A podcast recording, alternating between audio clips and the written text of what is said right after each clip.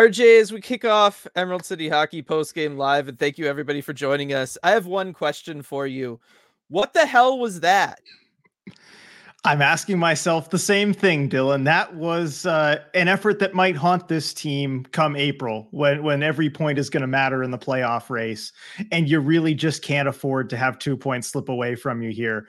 I'm going to start by addressing the elephant in the room here. For anybody who's been on social media today, look, this morning uh, when the news came out that Tomas Hertl was going to be out of the lineup for the Sharks, he is their best player. He's their leading scorer.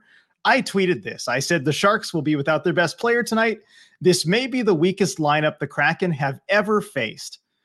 And I've heard a lot of backlash on that. I've heard a lot of responses given how this game went. You know what? I stand by it. Like, this is not a good Sharks team. They're a bottom dweller for a reason. They were missing their best player. They work hard. I'll give them that. Yeah. But at the end of the day, there's just no reason that the Kraken should lose this game. Uh, no. It's as simple as that. No, there isn't. Um, yeah, everybody, if you if you can't guess what the tone of at least the beginning of this stream is going to be, I know we we try to look on the bright side of things, but I don't know that there's going to be a lot of that at least initially here. So fair warning. Um, yeah, no, this one was this was bad. This was a game that the Kraken needed to win. It's a game they should have won. I mean, I I just don't. I all I can think, RJ, is that they were in vacation mode early.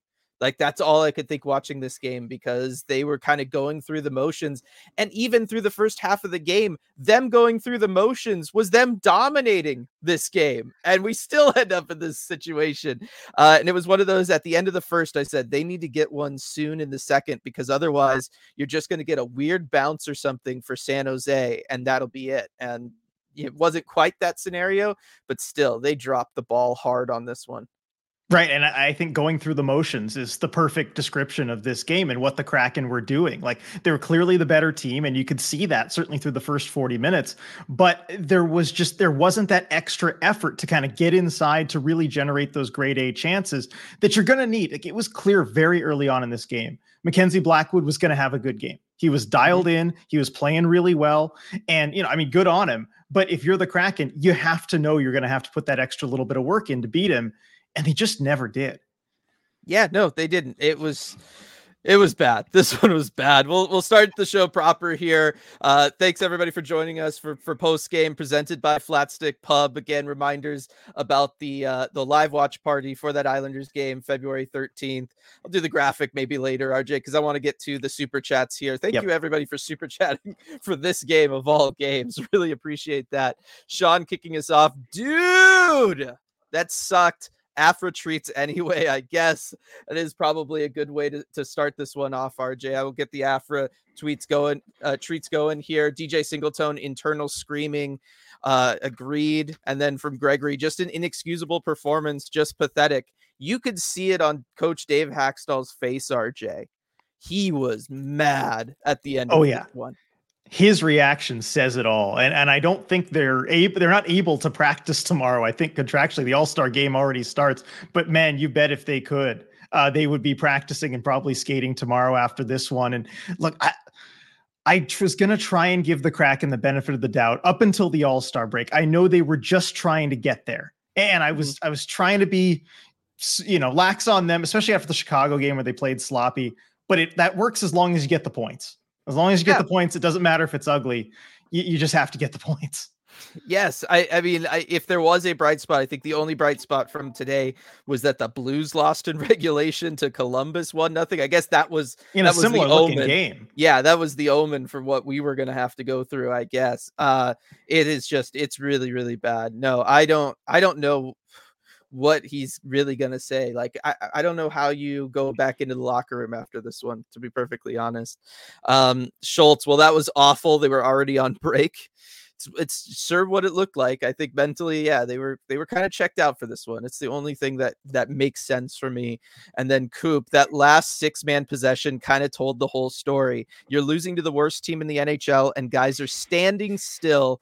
Just crazy. I know they're tired, but you guys are pros. You can't stand still and they had been standing still for the whole third period basically right like there was no push or big like effort after the crack after the sharks scored rj it didn't feel like even when you have the net empty Right. And I was thinking after the Sharks goal, okay, maybe this is what the Kraken need mm-hmm. to wake them up. Okay. I mean, you might think you can kind of get away with sleepwalking through this game until you're scored on, but it felt like it just got worse from then on.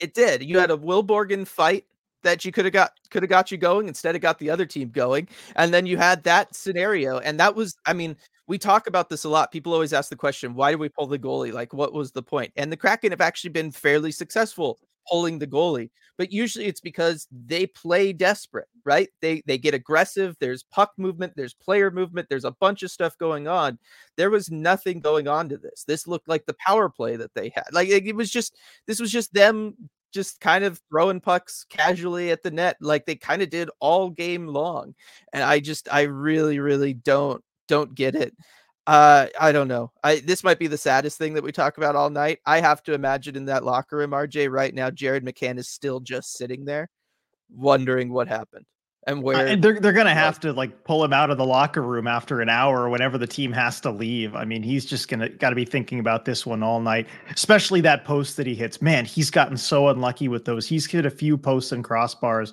with the Kraken trailing by one goal at various points this season, and uh, you know that one's gonna be keeping him up at night. That one got the Bjorkstrand um, post as well. I mean, look, the, the, Sharks did get some bounces in here. The Kraken were able to at times generate some good looks, but just as a whole, the the the effort wasn't really there for this one. And yeah, they're gonna have to just like hose down Jared McCann in the stall. I don't think he's gonna be heading to the showers or anything. No, nope. he's just gonna be there. Um, thank you everybody for the super chats. Really do appreciate that. Ryan, vibes for All Star break could not be worse. Hopefully they remember this sting ten days from now that is going to be interesting. I got to imagine, like, if I'm one of them and I now have to go on vacation, it's going to be hard to enjoy that vacation. Right. I mean, you always want to go on a long break on a good note for, for these guys. And it's the kind of thing I think a lot of them are going to be thinking about. Certainly, Jared McCann is one that you mentioned, but others in the room are going to be feeling it as well. Um, but yeah, I mean, if you can remember that, internalize it, and, and make sure you you take it out on, I guess, who are they even playing next? Is it the Flyers? It's the Flyers in Philadelphia. Yeah, on on February 10th, you know, bottle that and and go and uh, make things right. Yeah, no, I know. Uh, Jessica, I was depressed about no Kraken hockey for weeks. After that game, we might all need a break. Fuji therapy. Got we got Afra Munchen. Is Fuji in the room? Fuji is not in the room. I don't know where mm. he is, and the door is closed because my girlfriend is sleeping because it is a later than usual start time. That's true. All right, well, we'll see what we could do. Certainly, we can get some Fuji pictures on the Discord later, Jessica. And thank yes. you for the super chat there. Um, absurdly saying that stunk on the onslaught. Hashtag fire hack.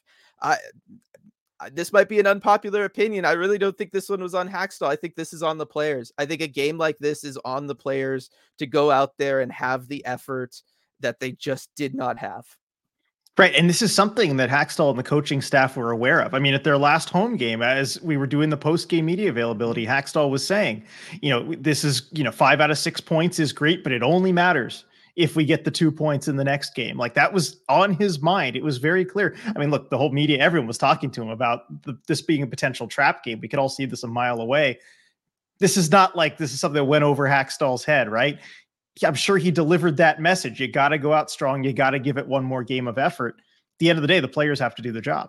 I was going to say that's been his message. I I believe that that's what he would be doing internally. Just knowing him as much as we do, having watched all of the games um, that he has coached for this team. Yeah, it this one does feel like it's it's been a, more of a player issue than a coach issue. And yeah, this has been a pretty bad stretch of Kraken hockey these last yeah. couple games, RJ. It's and it's the bad. decision to to start Daccord too. I mean, that signals that how important he views yes. those points as being. Going with a goalie, you know, maybe risking playing him a little too much because you can't afford to drop two points here. You need your best goalie playing. I, that tells me a lot as well. Yeah, they were worried about rust on Grubauer, probably, right? Like that, you got to f- figure that factors it in. I mean, it's just, it's, it's bad. Uh, Seth with the super chat, nothing to say. Here's some money for a drink to drown the memory of this game away. Definitely appreciate Thank you, Seth. Much Seth. appreciated. I hope he put to good use.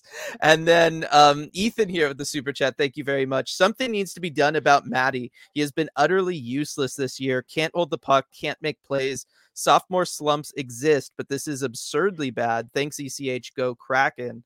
I mean, we're back to back to the Matty Beniers stuff here, RJ. I mean, look, I feel like the line has been better than they were that first game see him play more with Jaden Schwartz this go around, which was something that I had talked about. I thought, you know, seeing him with Burakovsky and Schwartz would be a good pairing for him. I like him having somebody who is net front, but that line, I mean, they were not great tonight. They were arguably the Kraken's worst line.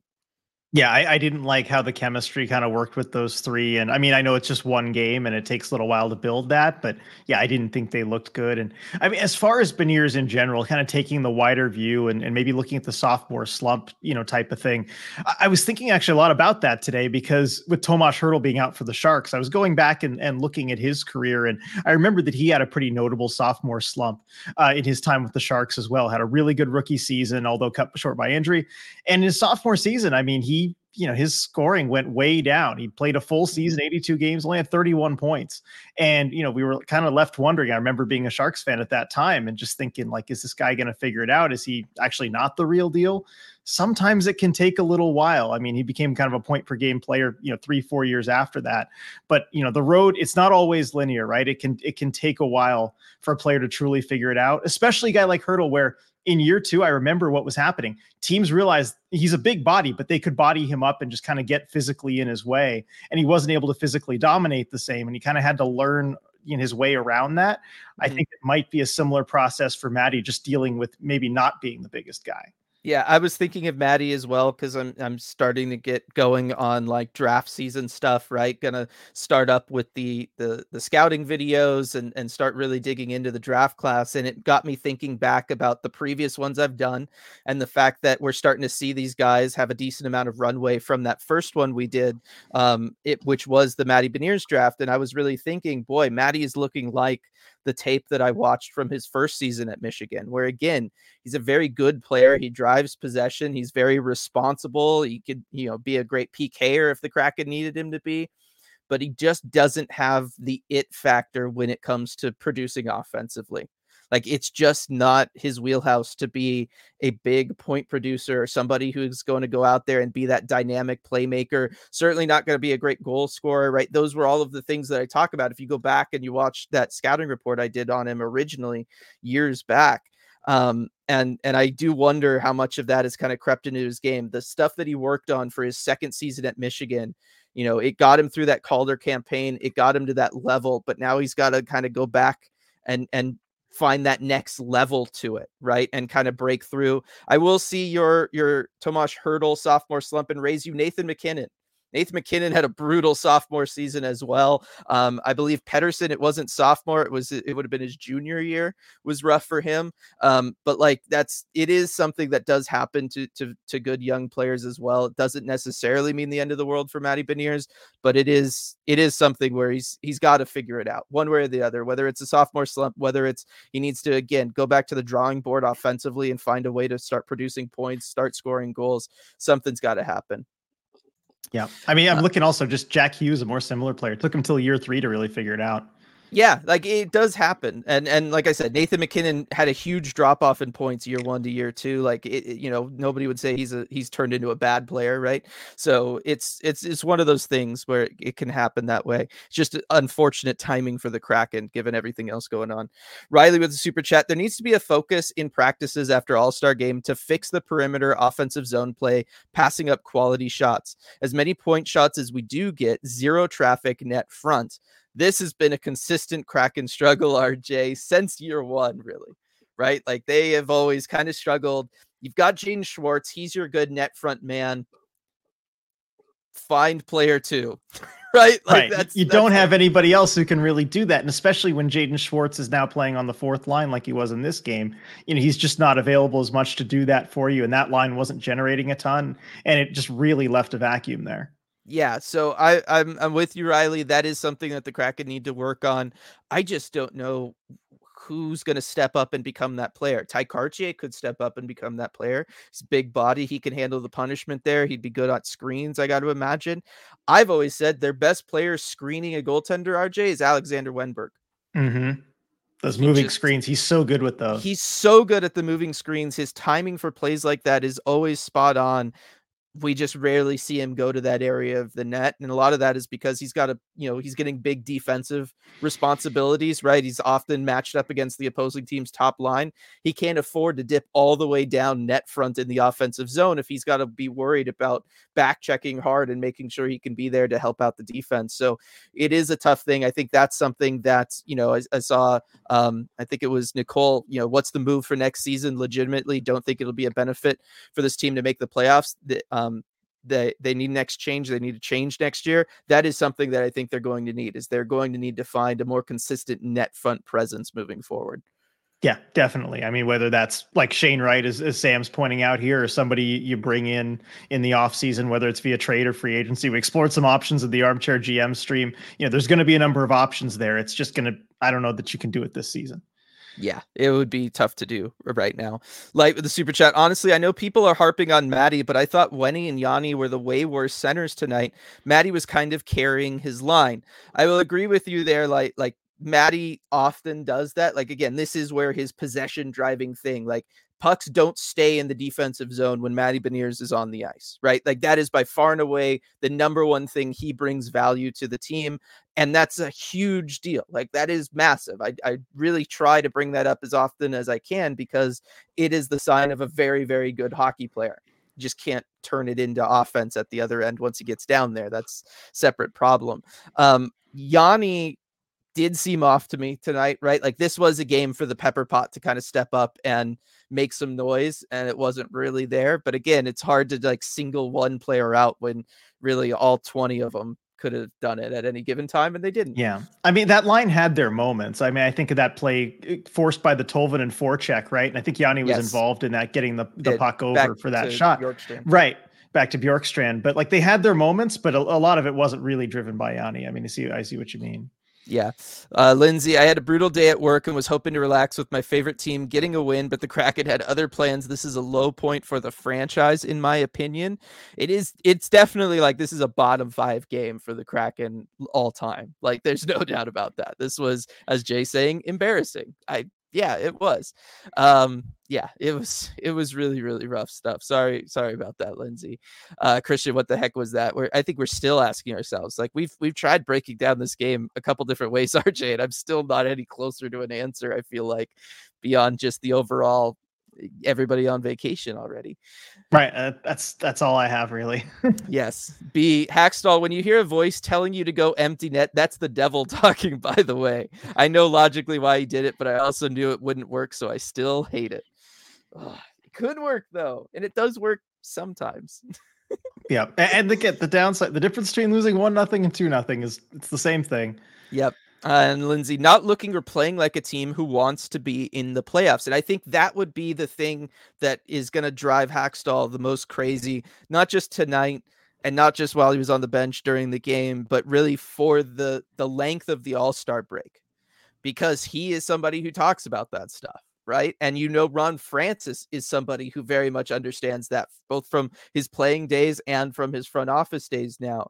And I think that that is something that they are really going to challenge this team with coming back from the All Star break, which is just that next stretch of games is going to basically determine if you're going to continue on your trajectory to continue to be in the fight for a playoff spot or if you're going to drop out right like we, we're 50 games in now you're running out of runway in which you can do work. And I think they are going to have to really challenge the team. And it's going to be interesting to see how the team takes that challenge.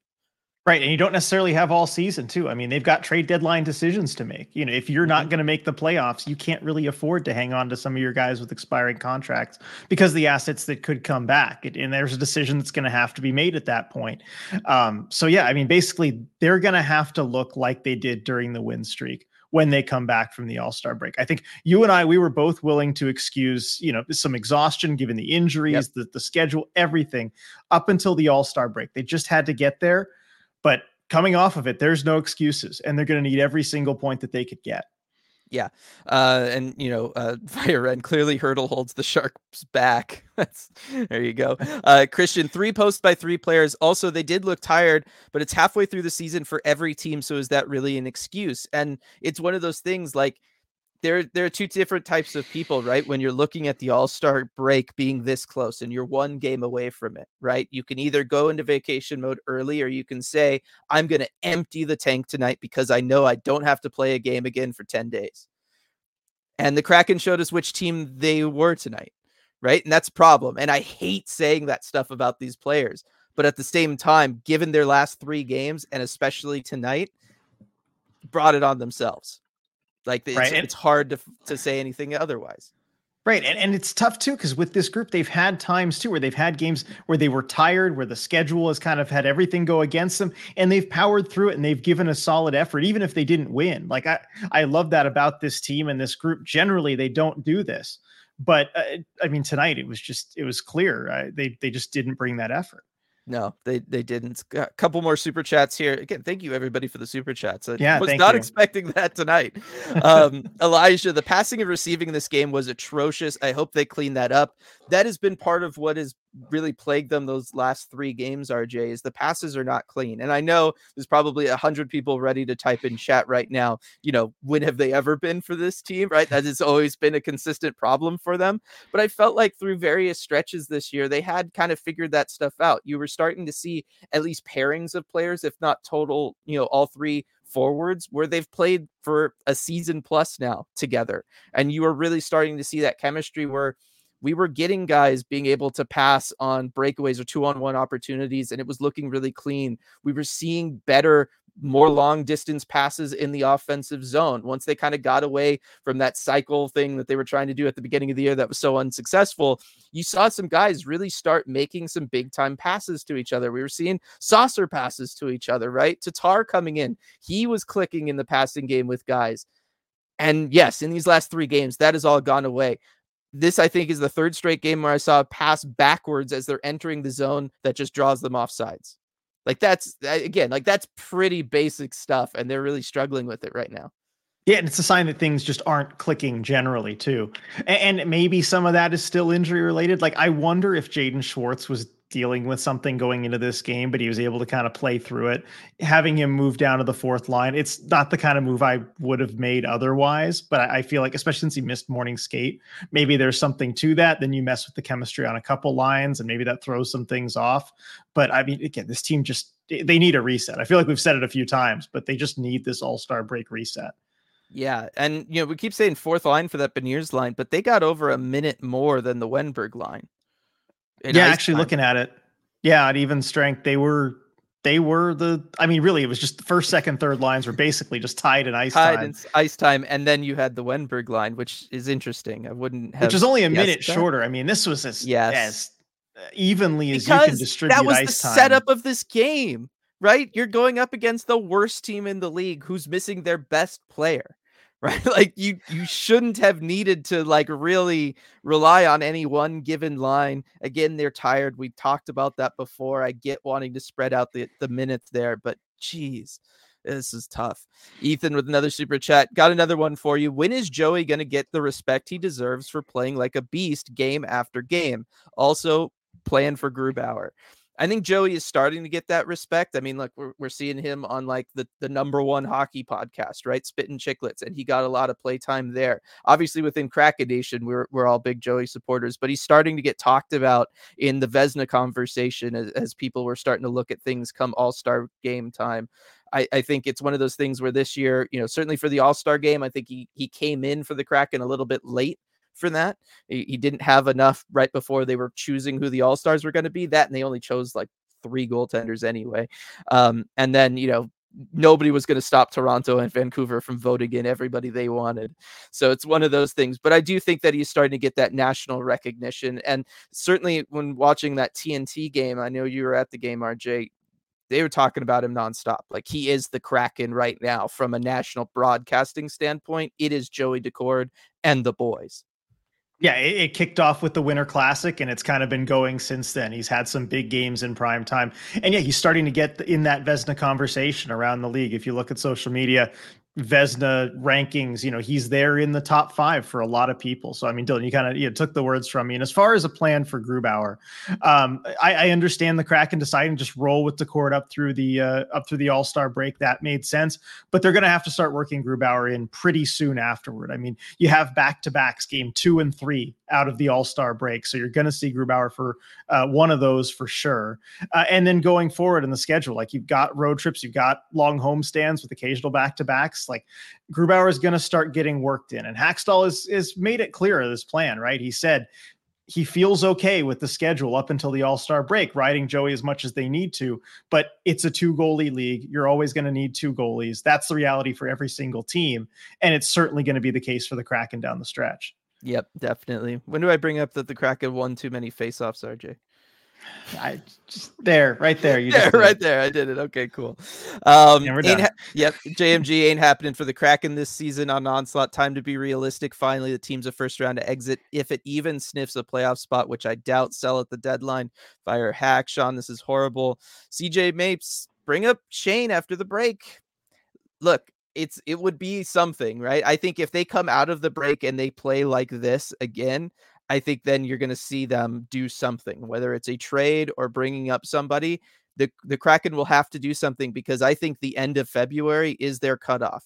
I mean, it mostly is because then you're getting really close to the trade deadline. It, it is a cutoff, but I think that is that is when you can either say it's happening or it's not. Is going to be at the end of next month. Right. You got nine games until the end of February. And, and right, I think that is going to be the cutoff. And, and certainly if they start slow, you're in, you have to do something territory. I, I would want to give them one, one or two chances just to, mm-hmm. to turn it around with this group. Cause you know, the, the excuse, I guess, for, for the recent run of bad play has been, you know, injuries, exhaustion, all that. And I'll buy that excuse. Um, but when you no longer have that after the break, um, everything better look good or else you have to make a change somewhere.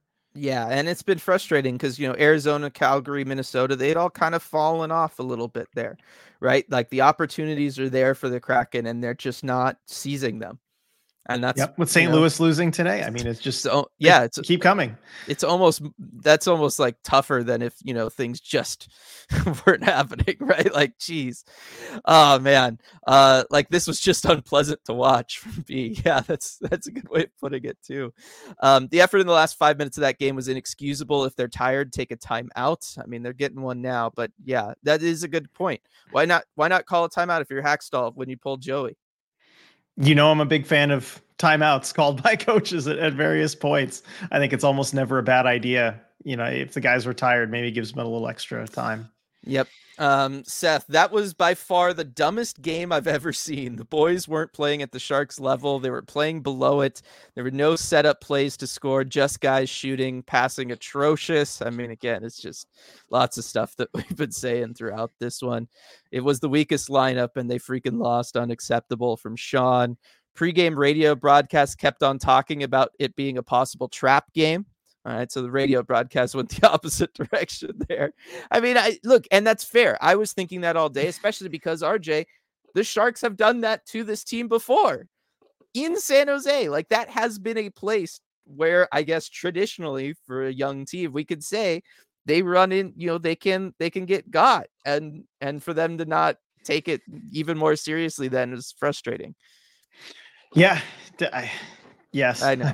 I know. I know. I know. We're running out of ways to describe it. See, see, here, what happened is Twitter like auto refreshed on me, and I'm seeing all the Sharks fans piling in on that tweet this morning. Good on you for keeping fun. it up. That's what I'm going to say, Archie. Good on you. I stand it by it. I went I over know. this at the start of yes, the post. Maybe it, I should just clip that video and be like, my comment. Here you go. To be fair, to be fair to you, you don't say that the Kraken are going to win or should win or anything like that. I don't know you where just, they're getting that you from. Just, you just say that it's it's the worst lineup. I will I will stand by you. I as, meant it as a compliment yeah, too. Like if again, if I was a Sharks fan, I that'd be great. That's what you're going for, right? Yes, you're tanking. Yeah, that's really that's your comeback. You know, because what does this do for them? Uh, yeah, now Chicago's below you in the standings. Ha- job, yeah, have Sharks. fun watching Macklin Celebrini in Chicago. gosh. The problem is I don't want that. Um, man.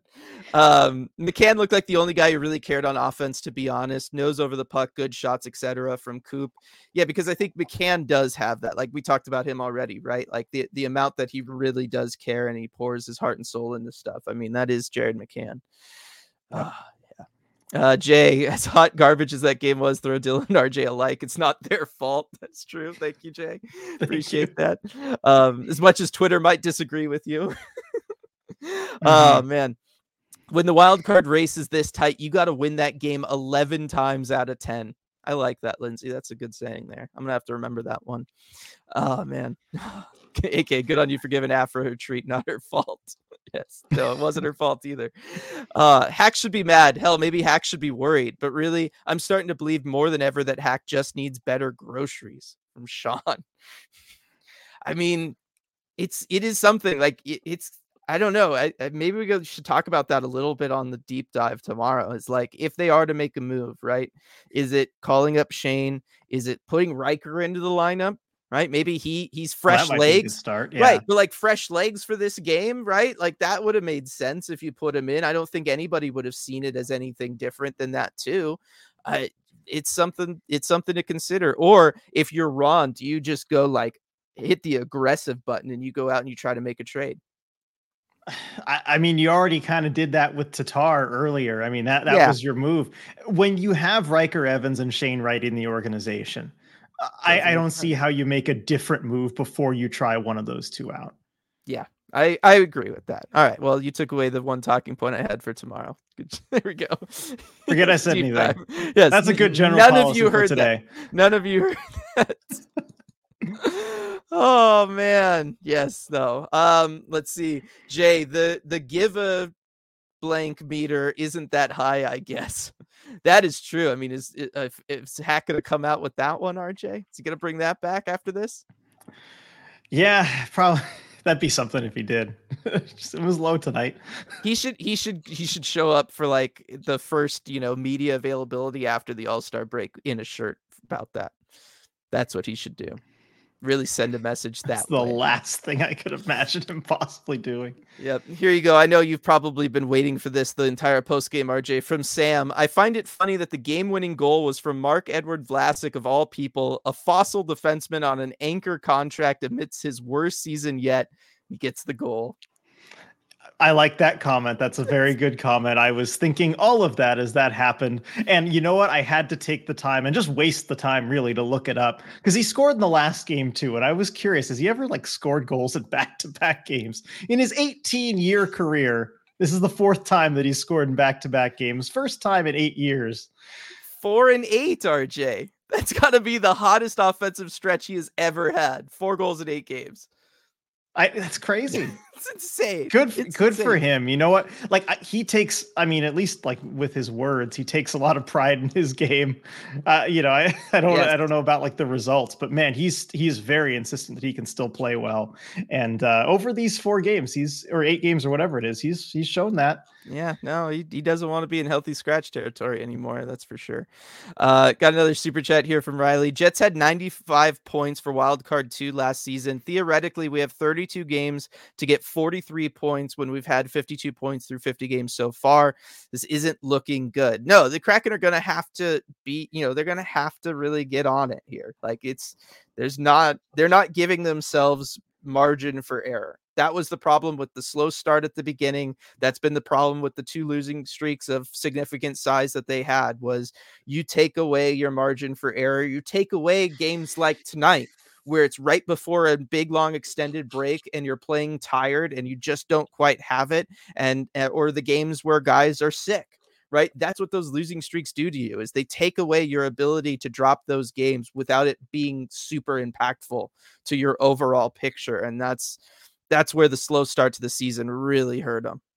Yeah, exactly. And I mean, I know that line of 95 points, it's going to be lower this season. I think I'm looking at Micah Blake McCurdy's projections here. It has an 89 points where that line is going to be, which is crazy, crazy low. Uh, but still, I mean, you, you have to you have to be at a really good pace to even get there. Yeah, I was going to say, like, now to be fair, St. Louis, Nashville, Arizona, Calgary, Minnesota, none of them have given themselves you know they haven't they've been doing the same thing is the bottom line like that's part of why this is so weird rj's it does feel like in any other year the kraken would be like eight points back and instead they're tied or they're two back yeah. now like, but you look at those other teams. I mean, St. Louis negative 12 goal differential, Nashville negative five, Kraken are at negative seven. None of these teams have a positive goal differential for crying out loud. Like, it's a pretty sad playoff race. And that's what that's yeah. again, it's frustrating then that the Kraken can't be the team to figure it out sad, wide open. You know, you could look at it different ways. You could. After tonight, as I'm clearly leaning one way, though. um, Becca with the super chat. Thank you very much, Becca. ECH fam, which sports, hockey and other, do you play and or watch? Uh, obviously, hockey's the the number one for for both of us, RJ, but uh, big football guys too. Yes, we're definitely big football guys. I mean, we're in uh, we're in a fantasy football league together that gets pretty contested. Uh, we are both near the top of that this year, so we watch a lot of football. Um, Dylan, I know you know baseball and basketball much better than I do. I don't really watch those mm-hmm. a whole lot. And yeah. then esports for you also. Yeah, esports. I like competition. Like I'm just one of those guys. I like competition. I like watching the best at something go head to head. I will watch any sport. I am that guy that will watch whatever's on ESPN three, whatever's on the Ocho. Like I don't yep. care. I just want to see, you know, people competing back and forth because I just think it it it's just fun, right? I think it's the most like pure human experience you could watch on on television or, or attend. It's a it's a cultural thing. All cultures on the earth have it. It's music, art, sports. That's it. It's it's you know those are the three things all humans have in common and i just love that aspect of it um Definitely interested to hear from everybody else though in the comment section. Good question, Becca. Um, from that Kraken fan page official super chat here. Which players do you guys think will come out strong after the break? In what ways? Mine are Tatar, Ty, McCann. Thanks, guys. I, I think McCann will come out just because I think this game alone is going to. I mean, he is going to be seething, I feel like, his entire vacation. Like, sorry to whoever's vacationing with Jared McCann, but this one's not going away. Um, I think McCann's a, good bet for that one. I, I think Tatar could be a good is a good call there too. I'm gonna say Jordan Eberle. I think I think he was starting to get going. I think the the break will kind of help him out as a as a more veteran player, we'll call it. And uh, I think he's going to come out with fresh legs and still feeling the vibes from you know the kind of scoring run he's been on. Yeah, he's definitely been starting to figure it out. You hope he can keep that momentum going. I, am going to go with Andre Burakovsky because I think he's been kind of slowly improving. I think the All Star break might be what he needs to kind of take a step back, look at the games that has been played, and, kind of where he needs to improve. But that that vision is there. I mean, there were a couple times in this game, right, where he tried yeah. that move going, you know, back between his legs. He drew a penalty on one of them. He's getting more and more confident. It is building. You know, as long as he can get past that first shift after the All Star break this year you know, make sure everything is intact. I think he's a guy who could really uh, take his game to another level. Yeah, I, I would agree with that one. That would be that'd be nice and fun to see as well. And then light here. I don't personally agree. This is our worst loss. That game came against Edmonton last year, the first one, uh, which was worse. Feel bad for Bjorky and Canner, who by all accounts should have scored. I was thinking about that, especially with the Bjorkstrand one, RJ. That's been a goal for him all season long, right? Like how many times have we seen that kind of play just totally work out for him? And and you know, it's what's taken him to the all-star game. And then for this one, just nope. Yep, just get gets the post on that. I mean, feel the first time all season really where it felt like in a game he was kind of snake bitten, right? I mean, everything's been mm-hmm. going his way, and it was a great play leading up to it too. Just couldn't put it home. That was kind of just the story of everything tonight. Yeah, I mean that was probably their best play of the of the evening if we're if we're being real. Um, and then uh, you know, as much as I say that, RJ, I look down and he's shooting ten point one percent on the season, which actually matches his shooting percentage from last year. Like that's sustainable. So, that's well, it's sustainable, but it's also below his career average. So like, I don't, I still don't know what's going on for him. Um, but he's you know certainly on on pace to to beat what he had last year. So he he's still got rooms to room to improve there. Um, but appreciate the super chats there, everybody. Um, let's see. Circling Seattle Sports, my Gruby Stein is filled high with sorrow. You're probably not alone there, Chuck. Um, Hockey Fork, that was embarrassing. Make all the excuses you want. This team needs to sell hard at the deadline and brace for a good draft pick. Here's the problem. Again, you're not going to get a high draft pick.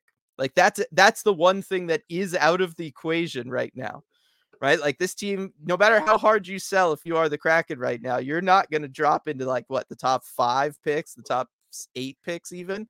Like, yeah, despite the Sharks doing everything they can they can to sabotage their draft position, like they're not going to catch you. The Kraken are, are way too far ahead of some of these teams. I mean, I know it is really bunched up. I guess they are what five points out of like pick number six. I guess technically, yeah. so they are like kind of closer. You can't get any higher than that realistically, but yeah. you know, seven, eight might be doable if you really bottom out. But let's not think about that. They're not going to do it. They're not going to have that mindset. To. Again, the season ticket thing is hanging over everybody's heads. Like, you know, tanking is not an option uh, this no, season. Yeah, we we keep hearing that one a lot.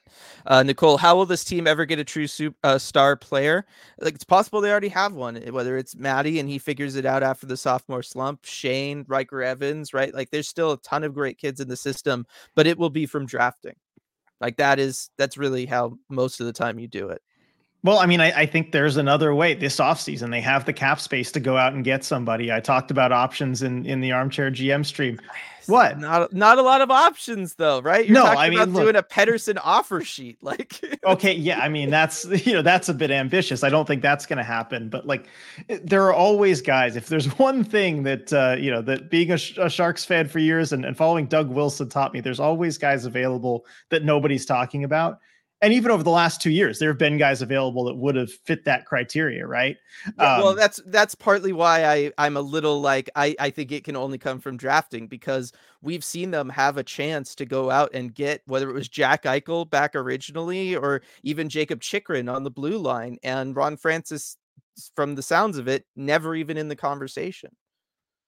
Yeah, I, I just think after a season like this, depending on which way this goes, I, I think for the first time That's he's true. got the cap space where it just makes such obvious sense, and he might have a little extra pressure on him. Yeah, that well, that is true. He hasn't had this level of pressure from all the different parts of the organization before.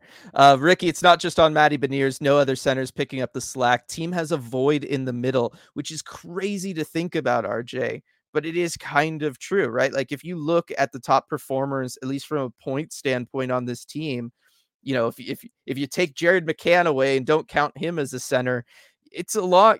Alexander Wennberg is your leading scorer down the middle. Oh, is that your true? defense? Your defensive shutdown center is your leading scorer. That's not great. It's not a good look. Twenty points for him, by the way, too, in fifty games to be your leading scoring, you know, center. Not good. Yeah, and I think all the centers are are really well rounded. They play 200 foot sure. games, but you are missing yes. that that score. Which it, last season it was Matty Beniers. Yes, it was Matty. Matty had enough point production last year. This year it is just not there. Um, so that's that's where Shane Wright, you know, all of a sudden starts looking like a good option. I, I think that would be a way to, yep. to do it. Um, let's see. Yeah, uh, lots of people talking about the, the center stuff in here. Um, Jessica pointing out Matty saved Larsson's butt at one point. I mean, again, they are all good defensive guys, and and Matty is certainly one of them. Uh, Ricky, they might need to explore Lindholm. That'll be expensive. I know you're not a fan of that. Lindholm it just adds to the same. Pro- Go look at how many points Elias Lindholm has this season. Look at his scoring. I mean, I think Daniel Sprong has more points than he does this season. He's more of what they already have. Like he's very good. He's very yeah, good at what he does. He's a 200 foot center rather than a point producing center. And it's I great mean, if you can get to the playoffs. Yeah. But you know, looking at this team, are we convinced that's guaranteed every year? Right. I've been a fan of his going back to the draft where he was picked fifth overall by by Carolina. But you know, again, unless you're going to pair him with Johnny Gaudreau and Matthew Tkachuk, I wouldn't expect 40 goals and 100 points from him again. I think those no. days are behind him, and uh, might have had something to do with playing with those other players there. Um, let's see here. Uh, even against the Sharks, the Kraken just don't have the game breakers to get the consistent controlled zone entries against disciplined defense. That is an interesting point you bring up there, Striatic. I do think there is something to that. I think it's just game breakers in general right? Like it, this is the thing where if you do have like a point per game player, they are generating essentially a goal a game for you, right? You're you know you're going to be on the board at least once just having that player in the lineup, and yeah, the Kraken adds, don't have it Yeah, it, it, adds so much for the teams that have it. And, and Viren asking an interesting question though, but you don't draft superstars as late as they're going to draft, do you? Especially no. if they add trying to chase the playoffs. No, you basically need another season like year one with that mm-hmm. kind of pain and losing that often.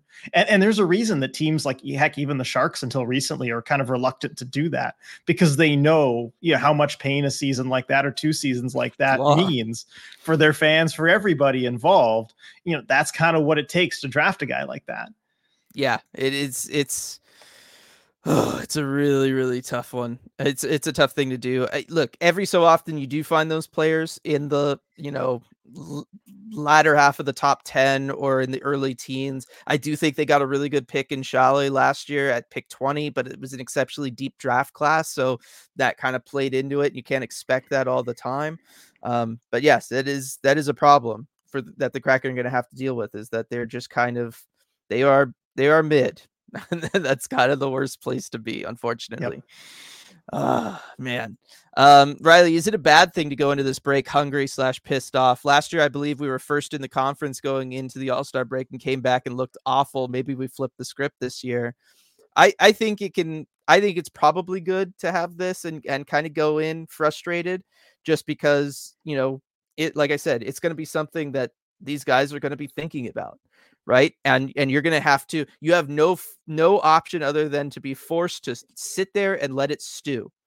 And as a professional athlete you're used especially as a hockey player to getting back out there on the ice the next day for practice. You've got another game where you can get rid of that bad feeling in a day right? You can normally do that. Here you just got to live with it for 10 days that is not something professional athletes are used to doing, and that's not something that that is very comfortable for anybody. Right? It's not going to be comfortable for us as fans. Um, but they they're going to really that's going to be something they're going to want to go out and get rid of that feeling. I think. Yeah, definitely. And the All Star break, you know, it's the great equalizer, right? It just kind of kills whatever momentum that you have going for you. And, um, you know, that's maybe a bad thing for a team like the Oilers, who would just love to play as many games as possible right now. But, you know, if you're feeling the way the Kraken are, it, you know, it can be a little good. You, you don't forget it, but it, it kind of, you know, can kind of dull things a little bit where you don't, I don't know, you don't let it spiral, is what I'm getting at. Yes. Um, Sam, I wonder if keeping Shane down at the AHL might be beneficial for the Firebirds' future playoff run as they're currently tops in their division. I mean, here's the thing you could bring up Shane, see if he works. If he's not really the answer, then you just send him back down and you've, you know, the Firebirds will still be fine. Um, and Kraken, even if Shane does kind of click for the Kraken, there's still a chance Kraken don't make their playoffs, in which case Shane goes down and plays for Coachella through their playoffs, right? Like he Shane will be there for the Firebirds playoffs regardless. The only thing that would stop him is if the Kraken went on a deep playoff run, in which case do you really care? Right, you're happy anyway. And and so I mean really the only thing you have to worry about is just the ELC slide with Shane and just, you know, making sure that he doesn't get enough games that he burns that year or that if he does it's worth it. So really, I mean, you just have 6 games that you can kind of play with to see okay, is he someone who's going to really improve the Kraken's fortunes this season. It's just when are you going to spend those six games? And I think that the timing of that could be really interesting. Yeah. Becca, I mean, the Sharks didn't play well either. Everyone caught senioritis. it's all Vlasic's fault, RJ. Just spread. Oh, man. Uh, apparently, Tomas Hertl is going to be talking with Mike Grier about his future in San Jose during this offseason. Please, no trade. I, he could be an option for the the Kraken. Yeah, I don't like the term on that contract with the history of knee injuries. Believe me, I thought about it plenty. Like between him or, or Logan Couture, I mean that contract is you know tails off even really worse. Bad. Yeah, no, I, I, love the player, but yeah, in both cases. But yeah, no. Um, and then yeah, still got uh scars from the pennies we got for Timo Meier. Yeah, I know, I know uh, it, it, could be rough for Sharks fans there. I I I felt the pain there, Carlos, but um, yeah, I I, I don't think because Hertl has a no move clause, I believe, so he can kind yes. of control whether he wants to leave or not. Yes, I was just thinking Hertl is somebody who could, you know, he he at least puts up points, right? Like he is something the Kraken don't have in that he is a consistent point and goal producer. and he and let's think he he can get inside, he can drive to the net with his yep. body too. Like no, he's a great fit for them right away. It's just the the length of the contract that would worry me. Yep. Um, is Jay Leach a head coach replacement if they move on from Hakstol? That would be interesting. I mean, I certainly if you don't have anybody else lined up and you're going with an interim, I mean, he would be the guy. He, I'm convinced he will be a head coach at the NHL level at some point. Um, mm-hmm. it's just a matter of when. Uh, so he would probably be the first guy that you might turn to. Yeah.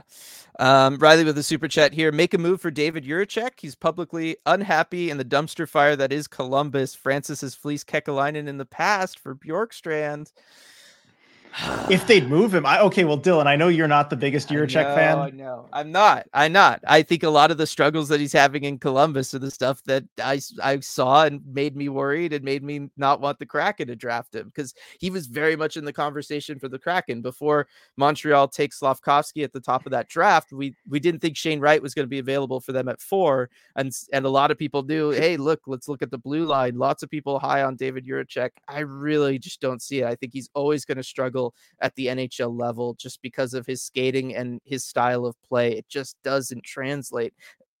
And I think that's what we're seeing because here's the bottom line, RJ.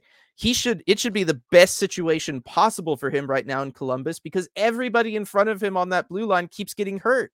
He's get he has all the opportunity in the world to get all the ice time he would need at the NHL level, and he's just doing nothing with it, and so they're having to send him down. Well, I mean, that's the thing. He's complained about maybe a lack of opportunity. He said, look at other guys in my draft class. They're getting power play time, they're getting chances, and I'm not. So, uh, you know, I, I don't know that he's getting the opportunity.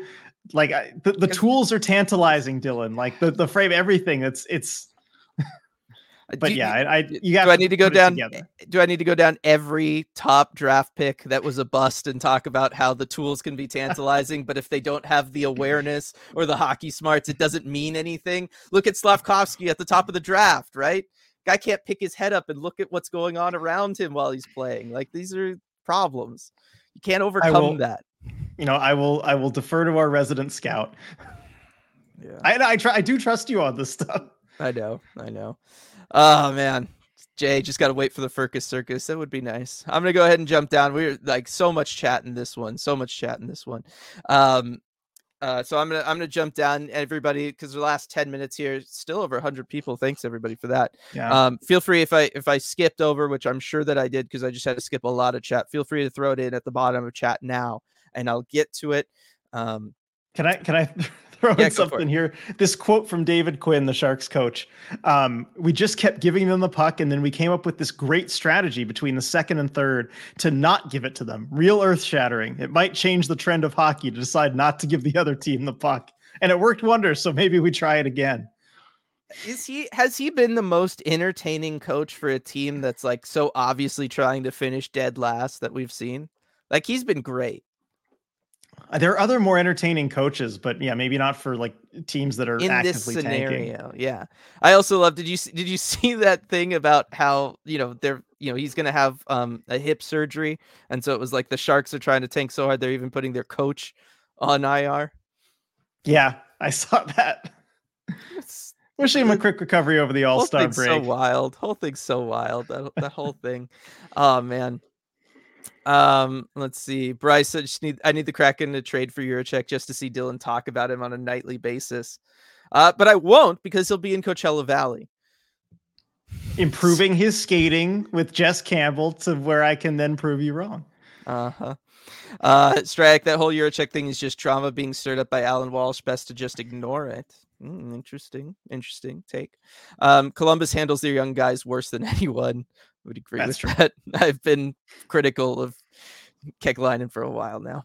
Um, let's see. Dunn, McCann, and Bjorkstrand all seemed like they really wanted goals tonight. Wish it would have worked out. That power play of two minutes sustained zone time feels like a lifetime of go from Zoe. It did, and that was what what kind of worried me about this game. RJ was because they were getting a lot of shots, but again, to I think it was Coop earlier who talked about them being stationary at the end when they had the net empty they were so stationary on that power play. There was zero player movement on that one. And I get that the Sharks weren't forcing you to move because they were just as passive as a PK could possibly be. But then all the more reason to really move and try to generate the best chances possible because you could get away with whatever you want when the other team's just like, we're just going to hang back and let you do your thing. But you have to pull them out of position. I mean, you know, they can line up in that box and just stay there, but you have to do something to get them out of it. And they got some shots to the net, but they didn't really work to get inside to get those rebounds. I mean, they were able to kind of collect the pucks once it went off of the corner or somewhere else, but you have to get there for those second and third chances. And you're right, that was a bad indicator at the start of the night. Okay, they're not putting in that extra work to get there. Hopefully that doesn't continue, but it did. Yep. Um, Lindsay, on top of my awful day at work and that blank show of a game, my art just fell off the wall. The vibes are subterranean right now. Oh, Lindsay, sorry to hear that. And, and on the positive side, I mean, we're two minutes from 11 o'clock. Can go to sleep and it'll be a new day tomorrow, right? Like, I guess that is the one benefit of these ridiculous 7:30 start times, RJ. Yep, you could just call it. There are certain days where it's best to just call it and go to sleep. Thank yep. the time for the next day and and move on. Yep. Uh, light. If we want a positive takeaway, the Kraken had embarrassing losses last season too. The boys have showed mental toughness. All storms have a rainbow at the end. Also, the universe is cruel to me. My signed Rykov rookie card arrived today, right in the middle of a bad slump for him. Lol. I mean, if that's if that's the universe being cruel to you, then I mean, you're still doing pretty good there, light. Uh, but yes, he does need to figure things out, as we talked about last night on the prospect chat. That's uh, yeah. Zoe, oh, to be a fly on the wall during those intermissions. I'm telling you, I like if you're Hakstol, like I, I was, try- I was trying to think about this. Like, what would you say, RJ, if you were the coach after this one? Just I, I, I don't I would don't enjoy mean. your vacation. Get out yeah, of here. Well, that's that's that's it. I would be mean. I would I would really bring up the fact that you're going on vacation and I want you to remember this. I want you to feel sick about this. Like don't like, you know, know that yes, you didn't earn it. be be present with your family, all that stuff, but you know what? I let you do that during the winter classic. Like you don't get to do that now. Like I'm going to I'm going to te- I would text them all every day.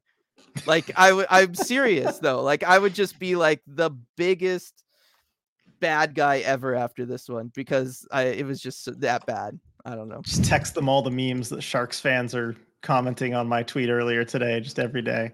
I would just I would just I would just put the sharks followed by the like sad downward facing emoji. There you go. Like just every single day, the sharks. just dot dot dot the sharks dot dot dot sad emoji. oh, modern coaching. That's it. That hey, I, I'm all about communicating with the players. There needs to be more of that. And this is the that's the that's the first step. tweeting at them on vacation, which I don't even know he's allowed to do. Actually, it's the All Star break. I don't know that they can communicate with the players. Yeah, I don't. I don't know what the CBA says about that. I don't know about coaches. I know the team can't. So, hmm, that's interesting. Hmm. Good question. Somebody go quick read the CBA. Let us know. Yeah. 11 o'clock at night. I'm sure that would be a lot of fun. You need to go to sleep early. Read the CBA. Uh, the power play strategy seemed to literally just be three players done up top and Bjorkstrand and McCann on each side. We don't use or even pretend to use the bumper or net front guys. No, we don't. I mean, this this team absolutely despises doing that. You know, I saw a good power play recently, RJ, and it wasn't in the NHL. It was while I was doing the work, watching the World Junior stuff for the prospect chat Czechia's power play was actually pretty good. They were really great. They used the bumper slot again. They never passed to the bumper slot because, like, why would you pass to the guy who's surrounded by four four defending players, right? It's kind of a waste. But they actually used the bumper slot for something, which was he would engage physically with as many players as he possibly could and then just kind of drag that pile to just create open lanes so that the two players on the half wall could come in play aggressive down low and have that seam open to pass to each other. And I was like, that is the next evolution of the 131. Because if you're going to stick with the 131 and have a worthless player on the middle of the ice that's basically making this four on four for a power play, which still blows my mind, at least have him open up a passing lane. Interesting. Taking the bumper spot literally, right? Just, yes, bump literally. these guys around and right. move them how you want because I've talked about this before, and especially when you're playing against young or inexperienced defensemen, if you engage them physically as a defenseman, you're you're trained to then tie up that opposing player, right? That is what you're supposed to do. And so once you're engaged physically, you tend not want to separate, right? You don't want to separate. So if they take a step up, you follow them right? And you stay engaged, but now you're a step up from where you were actually supposed to be. And so I don't know why on the power play guys don't do that more from the bumper spot is actually get physical. Don't try to do these weird little like handoff plays with somebody on the half boards. Like go in there and just be like a little bowling ball ping ponging around. Try to pick up as many defenders as you can and open up seams for the other guys to make some good plays where you can maybe catch the goaltender moving laterally. Just an idea. Yeah. You know, it's kind of obscure, but I remember last year's playoffs in the Kings Oilers series. Alex Iafallo made a really nice play, like from the bumper spot on the power play, where he kind of pushed his stick out to make the defender think he was on him when he mm-hmm. actually had more space. Then he just sunk down a little bit lower, got the one timer, and scored. I got to go look that up, that goal up, but it's yeah. stuff like that, just being creative. Yep. Only one man can save the vibes. It's time for Pierre-Edouard Bellemare to return. RJ. It's true. And Nicole asking, what in the world will the lines look like when Belly is back? Probably, uh, probably the same to be realistic. Yeah, I mean, I, I don't know. It's going to be tough for him to get in the lineup just because uh, I think look, we just talked about them having too many centers who are good defensively but can't score, and I don't think he fixes that problem. No, he, he would not fix that problem. And then, I mean, yeah, basically, Matty would have to go back up the lineup and you move McCann to wing and kind of make more wholesale changes there, I think. Yeah. Viren, it was great to meet some fellow ECHers tonight. So glad I found this community. Yes, the, the picture you guys had in Discord was fantastic. Really happy for all of you who are at that game. Uh, because you at least uh, you, you go through it together. It's always better than doing it alone when you're, when you're at something like that. Definitely, Definitely. oh man. Uh, and then everybody throws water bottle from DJ Singleton if they were the coach. Send everyone on the team screenshots of the two nothing score. there we go. Kicks a trash can from Jay. oh man. Uh, Christian, after this game, I say they owe us a skills competition this year. There we go. Just there organize go. it or figure it out. Yep, definitely. Oh man, from the bumper to the bump him spot. Exactly. There you go. There you go. Uh, and DJ Singleton watching Finnish power plays make the one three one look amazing. They really try to isolate a defensive player to get somebody open. Again, that's that's what I'm saying. Like you could do that. Like that's that's like the point. I hate when you just have if you have a passive bumper player, then you're just committing to making it four on four. In which case, what was the point of the power play? I, don't, I don't know to why make the other so, guys like, sit and think about what he did. And yet, if I went to the NHL's coaching conference that happens every year at the draft, RJ, that would be seen as a controversial opinion. I feel like by all these power play experts, quote unquote. I'm sure it would. All right, everybody. Thank you all so much for joining us for this one. Really appreciate it. It, you know, I, I know from several of you it says it helps to come in here and talk. It really does help. At least me. I won't speak for you, RJ, but I'm fairly sure you, you agree. It helps me too, Dylan. Yes, yes. No, it, it helps us to be able to talk these out as well. Um, we always end up having a good time. Here we are at the end of it, smiling like we always do. Uh, I hope everybody else is as well. Thank you all so much for the super chats. And again, one more shout out to Flatstick. Here's the graphic I promised everybody. Um, that South Lake Union location on February 13th. It's a 4:30 start against for that game against the Islanders. Really looking forward to that one. And like I said last time, would love to have a big ECH crowd show up there and, and we could show Flatstick some love and, and they could see that from this community. I think that would be really, really awesome to see. And and um, you know, my only negative I can say is bummer I won't be there. I know, I know. That's going to be the sad part. Uh, but hey, they'll still get to see you. We're gonna, I'm gonna do, yeah. you know, my half of the the post game live show there. We're gonna try and have some people on the show so you could you be on there, ask a question if you want. Mm-hmm. We're working on the details on that out. It's gonna be a great time. And hey, you know what, Flatstick, they're with us all season through the wins, through yep. through the losses, through games like this. Uh, they're supporting us the whole way. So uh, definitely want to show them some love on the 13th. Definitely, definitely. All right, everybody. Uh, we will see you all in a while. It's gonna. I well, we'll I see you for deep dive tomorrow. We're we're doing that, and right. then it's uh got a nice little break here. So I hope everybody enjoys it. Hope you all get some good sleep tonight, and uh, we'll see you in a, two weeks. Yeah, they're about.